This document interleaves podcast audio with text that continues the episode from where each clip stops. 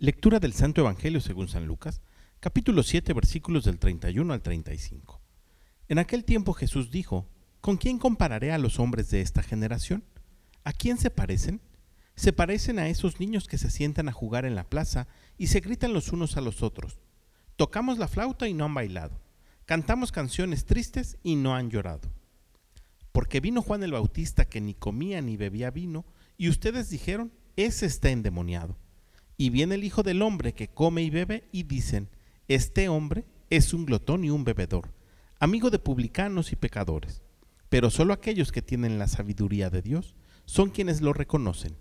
Palabra del Señor.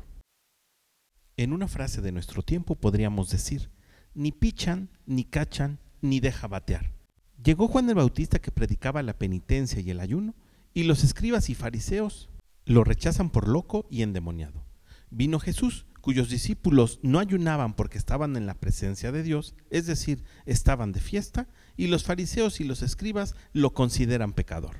De cualquier manera que les fuera presentado el mensaje del reino de Dios, ellos lo iban a rechazar.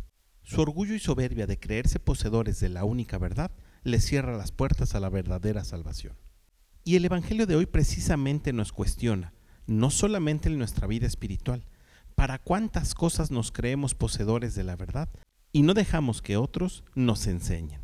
Es momento de reflexionar y darnos cuenta, por sobre todas las cosas, que la única verdad es Cristo. Mantengamos siempre abiertos los oídos del alma y de nuestro cuerpo para escuchar a todos aquellos que se nos acerquen. El Espíritu de Dios nos ayudará a discernir qué nos conviene recibir y qué no. No dejemos que el orgullo y la soberbia nos venzan. Que tengas un gran día y que Dios te bendiga.